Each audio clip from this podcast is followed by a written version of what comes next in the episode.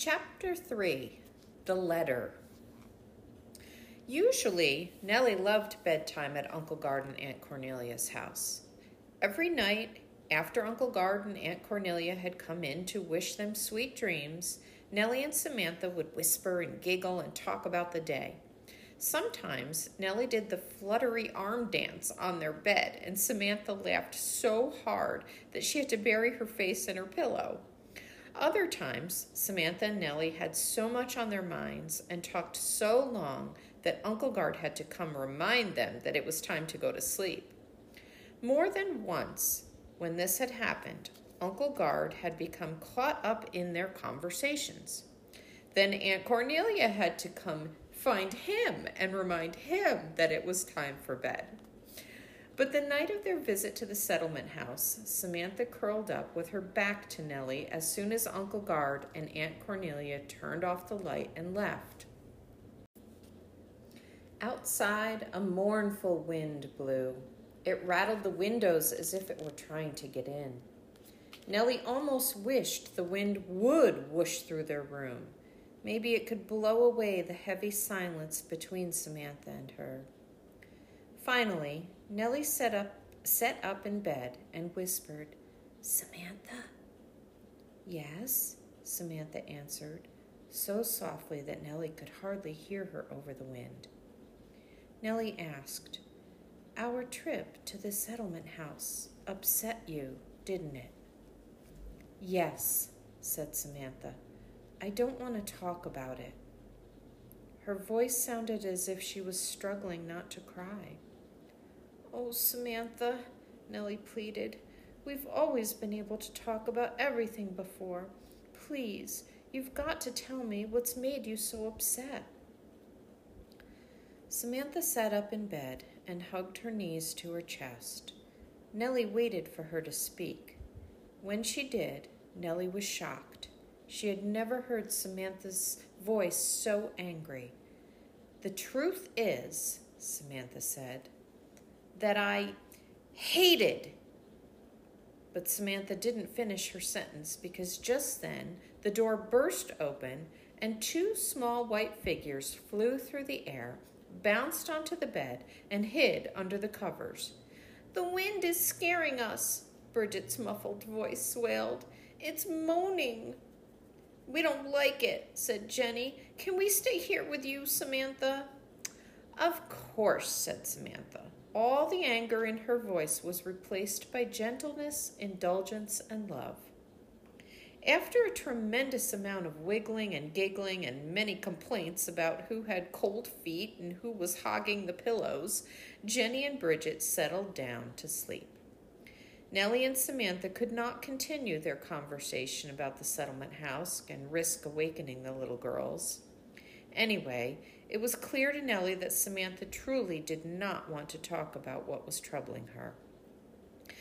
Nellie was awake for a long time that night, worrying and listening to the wind howl. Always before, through good times and terrible times, the one thing that Nellie had been sure of was Samantha's friendship, and now it seemed as if that friendship was in danger. Partly, it was Uncle Mike's fault. Nellie had always told Samantha everything before. The scary secret about Uncle Mike's reappearance was a wedge that separated her from Samantha. And now today, the separation had grown wider because of their visit to the settlement house. Of course, Uncle Gard and Aunt Cornelia meant well, but Nellie wished that they had not praised her so much. Samantha must have thought that Nellie was showing off, trying to push herself between Samantha and Uncle Gard and Aunt Cornelia. Nellie completely understood how even the very best and kindest of friends, which Samantha was, would resent that. Nellie tossed and turned, sleepless and miserable. With all her heart, Nellie wanted to make things right again between herself and Samantha. She just did not know how. The next day, the sky was high and blue and fresh and clear. All traces of the sleet had disappeared. It was Saturday, so Uncle Gard did not have to go to his law office. At breakfast, he announced, It's a perfect day for a ride in my new motor car. Who'd like to come? Bridget and Jenny burst with enthusiasm. Oh, please, I would, said Jenny. Me too, me too, said Bridget. I think I'll say no thank you, dear, Aunt Cornelia said to Uncle Gard. But Samantha and Nellie, you two should go. The fresh air will do you good. You look peaked, both of you. You were probably up too late talking again, as usual. Nellie did not meet Samantha's eyes. Unfortunately, Bridget and Jenny demanded everyone's full attention. They bounced out of their seats, darted off, and returned with their coats and Nellie's and Samantha's too. The big girls had to help the little girls put on their coats and button them up before they put on their own. All the while, Bridget and Jenny were so giddy and gleeful that their chatter covered up the silence between Nellie and Samantha. When all four were ready to go, they skittered out the front door and climbed into Uncle Gard's motor car. Uncle Gard cranked the engine. Here we go, he shouted as he got in and sat behind the wheel. Hooray! shouted the little girls. The engine sputtered, spewed smoke, and stopped. Hmm, Uncle Gard climbed out, cranked the engine again, and climbed back in, into his seat. Here we go again, he shouted. Hooray! cheered the little girls. The engine sputtered, spewed, and stopped again. Uncle Gard sighed. He climbed out of the motor car, lifted the hood over the engine, and stared at it with his hands on his hips. Bridget and Jenny sat still for a while, but soon grew restless. They climbed over into the front seat and both held onto the steering wheel, pretending to drive. Nellie and Samantha got out of the car and went to stand next to Uncle Gard. Nellie's father had been a driver, and Nellie had spent many happy hours with him, watching him tinker with motor cars. Her father had enjoyed showing her how motor car engines worked. What's the trouble this time? Uncle Gard muttered, mostly to himself. Nellie spoke up timidly. Hmm, it sounded like the carburetor to me, she said. Do you mind if I take a look? Uncle Gard threw back his head and laughed with delight. By all means, he said. You're quite a girl, Nellie. What would I do without you? Nellie smiled rather weakly at Uncle Gard, and she glanced at Samantha to see if, once again, Uncle Gard's praise had upset her. But Samantha had already turned away, so Nellie could not see her face. Samantha, called Bridget, get back in. We'll be your drivers. Where do you want to go? Drive me to Mount Bedford, please, said Samantha, playing along with Bridget and Jenny. Yes, ma'am, the two little girls replied, delighted. Bridget and Jenny made engine noises and honking noises as they pretended to be driving. They bounced on the seats so wildly that the whole motor car shook and the hood wobbled over Uncle Gard's and Nellie's heads. Bridget and Jenny, said Nellie, please stop bouncing. Bridget and Jenny stopped for a moment, but only a moment, and in no time they were bouncing more than ever. Then Bridget honked the horn by mistake, which threw both little girls into gales of laughter. Girls, scolded Nellie, annoyed, will you stop your nonsense, please? Nellie, you're such a spoil sport, grumbled Bridget. You are no fun, added Jenny. Come on, Bridget and Jenny, said Samantha. Let's go inside. The three of us can have more fun there. Uncle Gard and Nellie don't want us around here. All right, said Bridget and Jenny agreeably. Immediately they clambered out of the motor car. Nellie poked her head out from under the hood. She watched Bridget, Jenny, and Samantha go inside, laughing and chatting. Nellie had the same funny left out feeling she had had at dinner the night before. Bridget, Jenny, and Samantha, Uncle Gard said with a smile. The gleesome threesome. All of a sudden, Nellie felt hurt.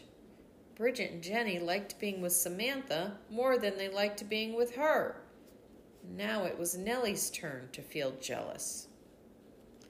A few weeks later, on a balmy spring afternoon, Nellie heard Aunt Cornelia calling to her. Nellie, dear girl, the cab is here and Aunt Cornelia said it's time to go. Coming, Nellie answered. She clattered down the stairs, grabbed her coat and hat, and followed Aunt Cornelia to the horse drawn cab that was waiting outside. Aunt Cornelia smiled at Nellie when they were settled inside the cab. Thank you for coming with me to the settlement house, dear, she said. I do appreciate it. Nellie smiled. Oh, I love going with you, she said truthfully. The settlement house was the one place Nellie felt truly comfortable and useful. She went with Aunt Cornelia twice a week to the settlement house now, usually after school. Samantha always chose to stay at home with the two little girls. That meant that Bridget, Jenny, and Samantha spent more time and more time together without Nellie. And Nellie and Aunt Cornelia spent more and more time together without Samantha. It seemed that as, as the weather grew warmer, Nellie and Samantha's friendship grew cooler. It hurt Nellie's heart, but she did not know what to do. Though she did not mean to, she seemed to damage her friendship with Samantha more with each passing day. Nellie knew Samantha could see how impatient she was at school with the classes that weren't preparing her to support Bridget and Jenny if they had to live with Uncle Mike. At home, Samantha was always leaving Nellie alone with Uncle Gard and Aunt Cornelia, as if it was too hurtful to Samantha to be with the three of them. And whenever Nellie tried to help Samantha care for Bridget and Jenny, Samantha shooed her away. Just the other morning, Jenny was crying because she missed Mam. Samantha immediately gathered Jenny into her arms and murmured comforting words to her. Nellie felt neither needed nor wanted. Oh, it was all such a sorry tangle. Maybe we never should have come to live with Uncle Gard and Aunt Cornelia, thought Nellie. If I had known how it would damage my friendship with Samantha, I wouldn't have. Maybe it would be better if I left. Miss Brennan met Nellie and Aunt Cornelia at the door of the settlement house. Miss Brennan threw her arms open wide. My two favorite helpers, she said. Good afternoon, said Nellie and Aunt Cornelia. They spoke at the same time, then laughed at themselves. You had better hurry along, Mrs. Edwards, said Miss Brennan in her brisk, bossy, cheerful way. They're waiting for you in the cooking class. Miss Brennan put her hand on Nellie's shoulder. I'm going to borrow Nellie for a while, if you don't mind. I promised her a chat and a cup of tea, and it's high time I kept that promise. Miss Brennan smiled sheepishly. Also, the clock in my office has stopped, and I need help of Miss Nellie O'Malley O'Mended to fix it, she said. Very well, said Aunt Cornelia with a great good humor. I'll do the best I can without Nellie to translate for me. Miss Brennan led Nellie to her office. Nellie fixed the clock, which really just needed to be wound and oiled. And then Miss Brennan poured them each a cup of tea.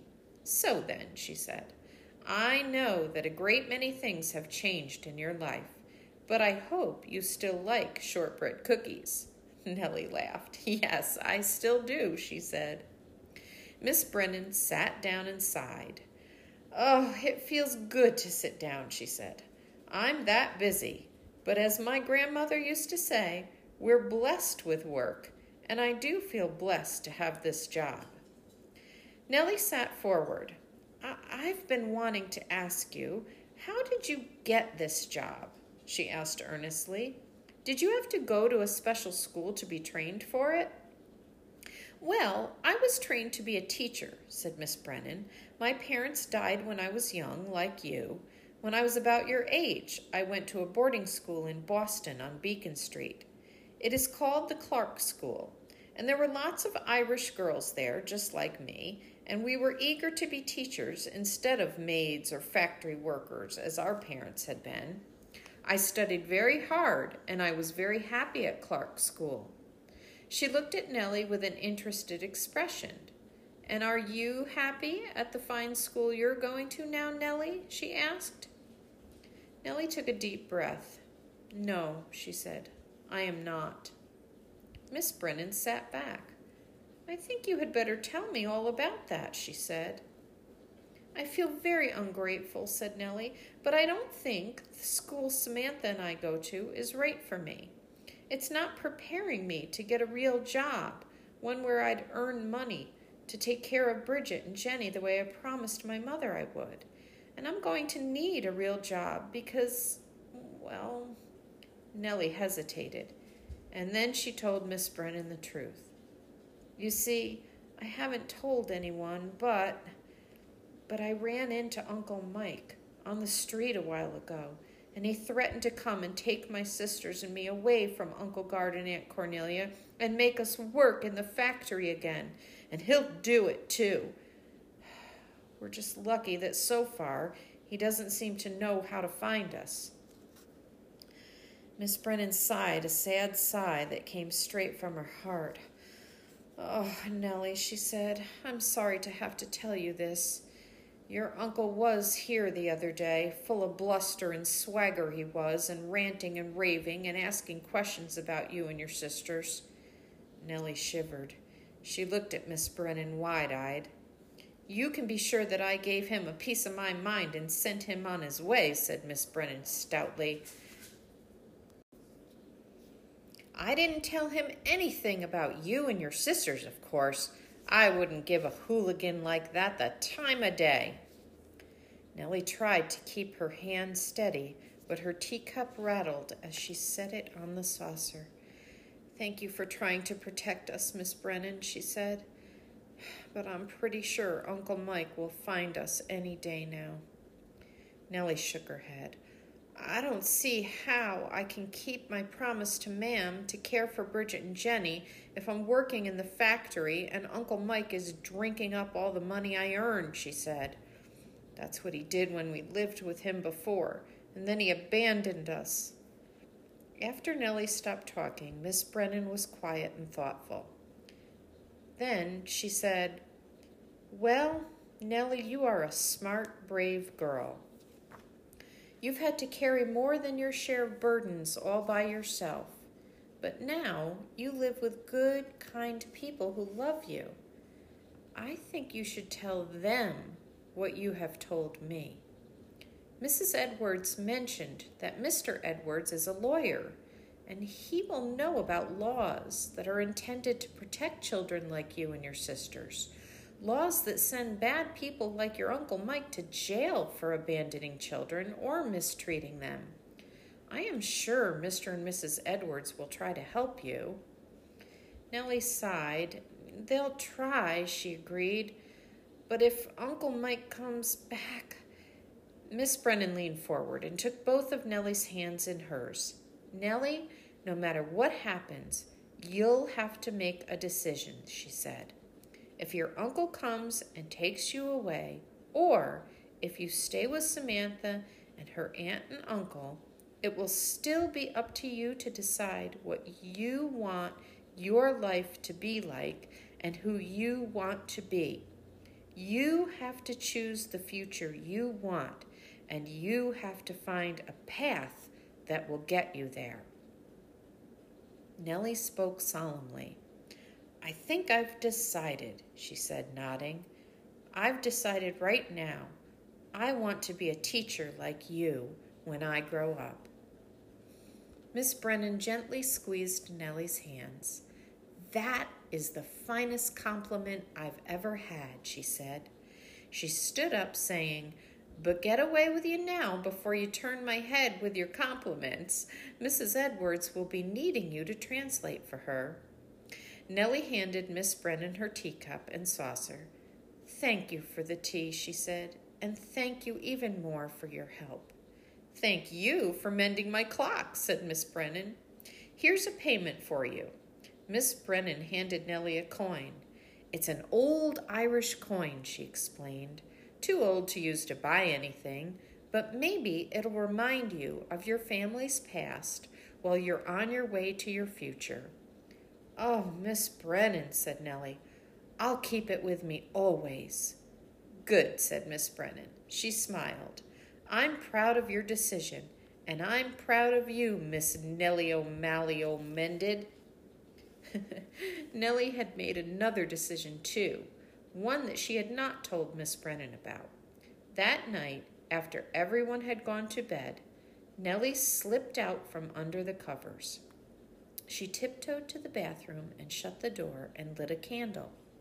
She took out a sheet of paper, pen, and ink, and an envelope from where she had hidden them in the linen closet. Nellie addressed the first envelope. She wrote, Clark School, Beacon Street, Boston, Massachusetts. Then she smoothed the sheet of paper flat and she began to write Dear Sirs, I would like information about enrolling in your school.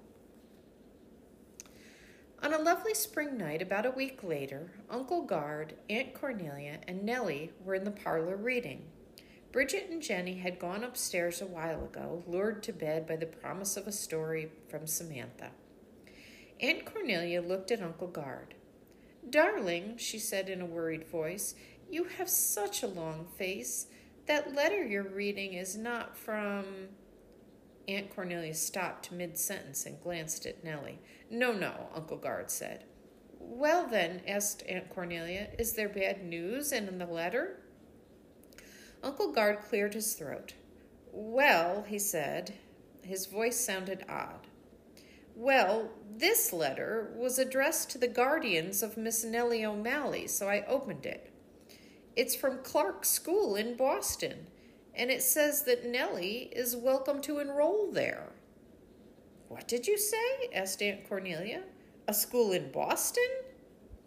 Both Uncle Gard and Aunt Cornelia turned to Nellie. They looked hurt and confused.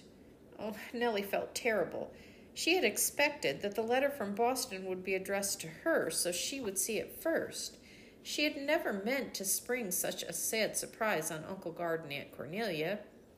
Aunt Cornelia asked gently, "Is that is that what you want, Nellie? To go away to school in Boston?